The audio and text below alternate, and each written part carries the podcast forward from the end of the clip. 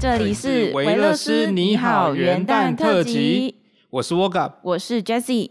刚刚的倒数有没有让你很振奋、很开心，感觉很有希望呢？有超棒的，新年是一个新年新希望，新的开始，非常的兴奋。是啊，那你知道为什么今天会是我们两个一起？为什么？相传我们是办公室里面最萌的年龄差。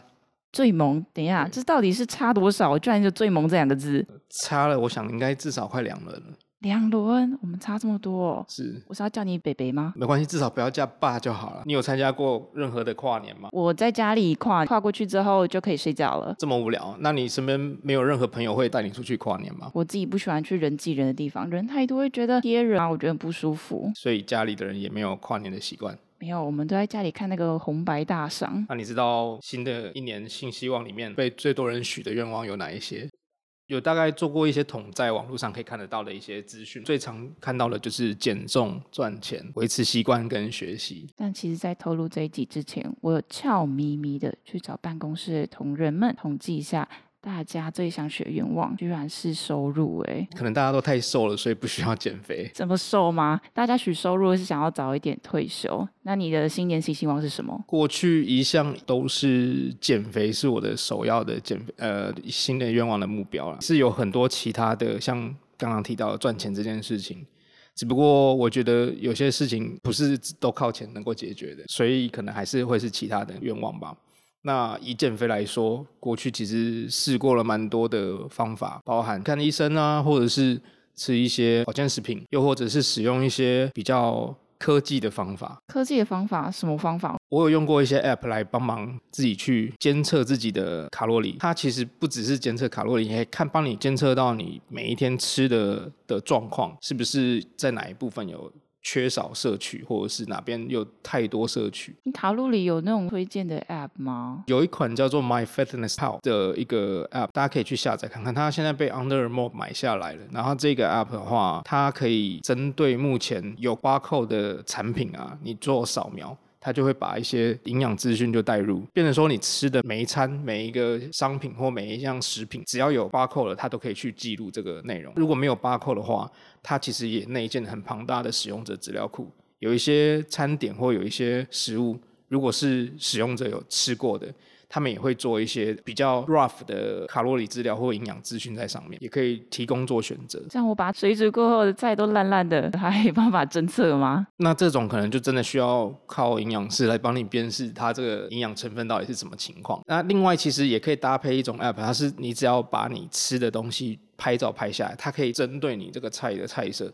上面的油光也好，或者是上面的食物食材分布大概有哪一些，然后去抓一个也是很 rough 的卡路里的状况，还有营养营养成分在里面。它只是给你参考，它不见得是最标准，但是通常这个其实是帮助蛮大的。这样的话还需要保健顾问吗？有点像是教练那一些什么要我们吃一餐，然后都每次都拍照给他们看。有这个 app，那还需要他们吗？我觉得还是需要诶。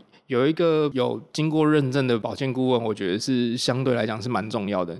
应该是说，就像你如果要减肥，你一定不会只单单只靠吃所谓的保健食品或吃减重减肥药，但不推荐大家去弄所谓的减肥药这件事情。通常你吃这些保健食品，你一定是要搭配运动的。嗯，就像你吃这些食物，如果你不是很清楚知道你应该怎么去摄取，或者是你的营养成分啊，应该要摄取到多少这件事的话，其实有个保健顾问或营养师能够随时随地的帮你去做这样的调整跟微调，或者是。经过测验去了解你要怎么吃或是最好的，这才是比较保险的做法。这样你减肥的时候有去运动吗？还是只是就看那个卡路里这样吃而已？我曾经其实有去健身房运动过一年，但是呃，随着岁月增长，其实你会越来越没有那么多的时间去做。这件事情，当然一方面也是懒啦，我不否认会有懒的因素存在，但是这个懒不是说我真的懒，而是可能没办法，你很事情变多了，那当然你可能也会有一些很自己的事，你想要有一些 me time 的情况下，你相对的有一些事情就会慢慢的萎缩变少，那我就是我自己懒的部分，我自己选择挤压掉了我的运动这件事情。那你打算什么时候重新开始减肥呢？我其实一直都还是有持续所谓的运动啦，嗯，只是这个运动就是可能走路走比较久，走比较快，让自己持续的有排汗。你上班的时候是走路来上班的吗？下班可能会走路来，上班要走路来的话，有一点压力太大了。我也有减肥过的故事。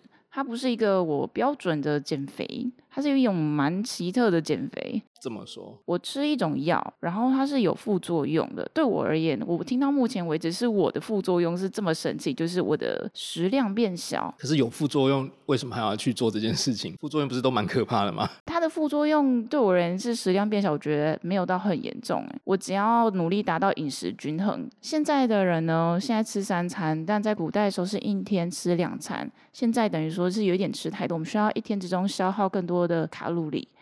所以我在那时候食量变小的时候是蛮快乐的，我很意外的直接减了五公斤，超开心的。可是你确定你那段时间真的营养摄取是正常的吗？我会努力达到正常，我不知道到底是不是真的正常。我会努力去摄取蛋白质，我会去吃蛋跟肉啊，我会刻意去市场买来自己煮一下。而且那时候我还有特别去找了一下膳食纤维这一部分，因为那时候其实也有便秘，都已经这么瘦了，而且还要再去吃膳食纤维。要的，便秘这真的是。超级痛苦的哎。那时候我还查膳食纤维是来自植物，而且它还有分水溶性跟非水溶性。然后这些植物呢，都是我超级爱吃的，就像水溶性有木瓜、啊、柑橘跟洛梨，非水溶性有苹果啊、芝麻，全部都是我爱吃的。我巴不得一直吃吃吃吃吃。看来你做了蛮多功课，可是这些吃的东西听起来有些热量还蛮高的。我那时候也是有同时在努力运动的。所以你做了哪些运动？我有在打羽球跟爬山。羽球算是一个意外喜欢上的。运动以前都觉得羽球是一个好累，一个人在全场那边跑来跑去，打个两场就已经不行了。现在越打体力越好，是因为戴资颖的关系吗？不是，这样好吗？没关系。那你有许过其他的愿望吗？曾经希望自己能够早点结婚，早点有小孩。那你现在因为没有对象，所以也跟家里讨论过，说如果哪一天真的带了一个小孩回去，他们应该也没有什么太大的惊讶或惊吓。所以曾经一度想说可以借卵生子，又或者是去领养。那你现在的计划是计划到哪里呢？借卵生子太贵了，可能要几百万的美金。是一颗卵就要几百？呃，因为你还要代理孕母。嗯，代理孕母，男生比较亏的部分就是我没办法只是借精子给别人。嗯，如果如果今天有人想要怀孕，说啊我只想要借精的话，男生就只真的只是借，不因为他孕母就是他本身嘛。但是如果是男生想借卵的话，你除了要找到卵子的提供者，你还要找到孕母，而且你要负担孕母这一段时间所有的吃喝、照顾、营养的这些，都必须要全面全包。所以相对费用加起来，等于你是养一个大人，再养一个小 baby 在肚子里面这样的一个状况，所以费用相对会比较贵。那这里面还包含了取卵，取卵这件事情也不是说你一次就可以取到很多颗，当然。它取一次一定大概约莫六七颗，也不一定要看那个身体的状况。提供卵子的提供者，他身体状况是怎么样？然后取出来这些，也不见得每一个都能够 百分之百能够受孕成功。所以这其实都是比较难去选择的一些有门槛的一种选择。所以后来比较没有想要去找借卵这件事，或找代理孕母这件事情。那领养这一块的话，我我是不真的不排斥，有也曾经去看过，甚至有试着帮身边亲友带过孩子。我是觉得这个对我来。讲是没有什么太大的问题啦，但是毕竟不是真正自己亲生的，我还是希望能够有一个自己亲生的小孩。我原本还在期待说，哎，你赶快去领养一个，然后我下班之后看到有小朋友进来，可以跟小朋友玩，那感觉好可爱、好萌哦。你会跟小朋友玩吗？会啊，我看起来不像吗？那你有曾经许过什么样的愿望，也是超脱常人理解，或者是比较疯狂一点的？我是没有许过特别疯狂的愿望，超乎理解那种愿望。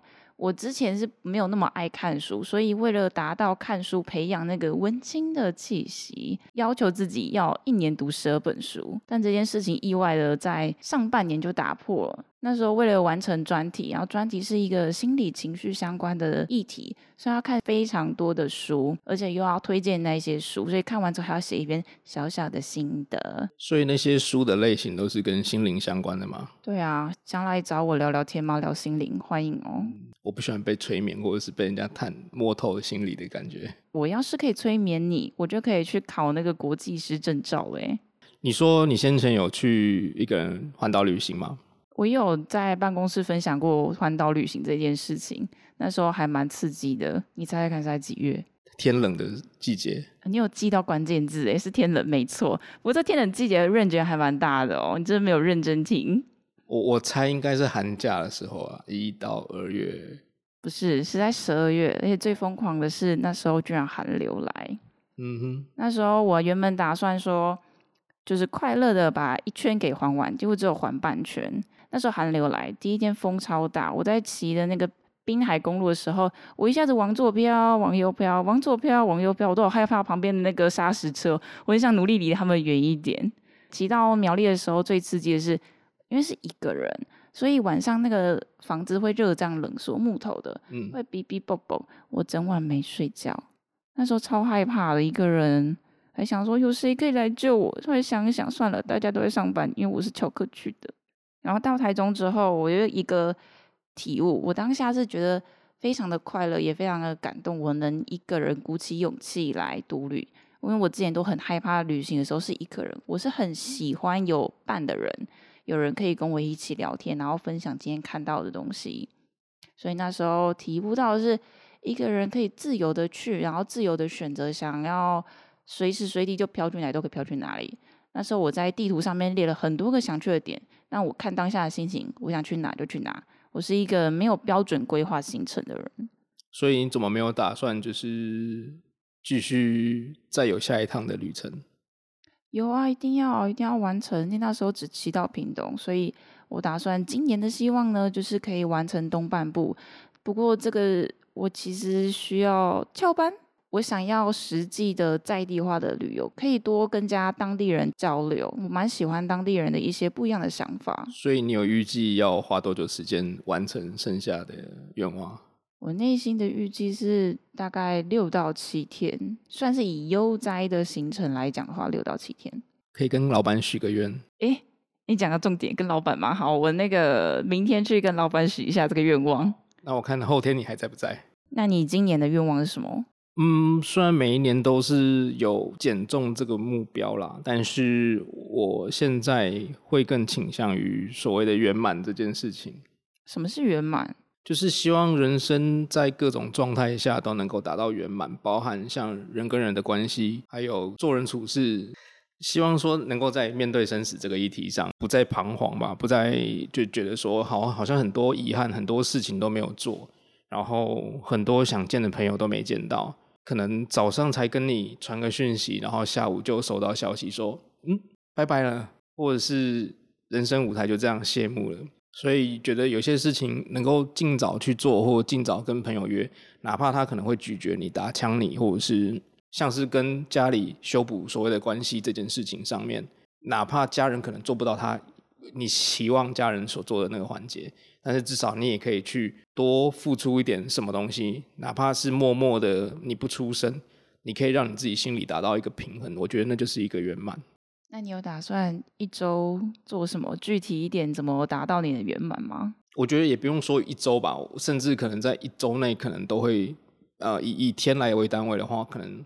每天尽可能的都能够跟他们说到话，因为以往习惯一个人在外面生活，或者是在外面时间待久了，不见得会有每一天或者是每一周跟家人有固定联系的这种情况。那因为现在跟家人时间相对的多一点了，所以变成说，如果可以的话，尽可能每天都可以跟他们聊个天，哪怕那个只是个瞎聊也好。诶，那之前你已经独旅过了，那除了独旅，你是否还有其他想要完成的新希望呢？有哎，我还有第二个新希望，经营自己的个人 IG。我发现现在的世代啊，我们这一群年轻人，到有已经有经历、有资历的人都开始经营个人的 IG。现在的人都太想红了，对，每个人都很想红。那我的原因不是想红，我最主要的是我想要传递一个正向。我个人本来就是比较正向派的，所以我蛮想要在 IG 上面传递我的正向以及有趣这一块。然后也希望我们今年我们两个人的愿望都能达成。那也希望正在听的你能达成你今年的新年新希望。最后，如果喜欢我们今天这集内容的话，或是有什么想法与建议，都欢迎到 Apple Podcast 帮我们打五颗星，并且留言让我们知道哦。也记得按下订阅、关注、加分享，才不会错过我们最新的集数哦。而且有你们的实质鼓励，也是我们制作节目的最大动力。那我们下一集再见吧，拜拜。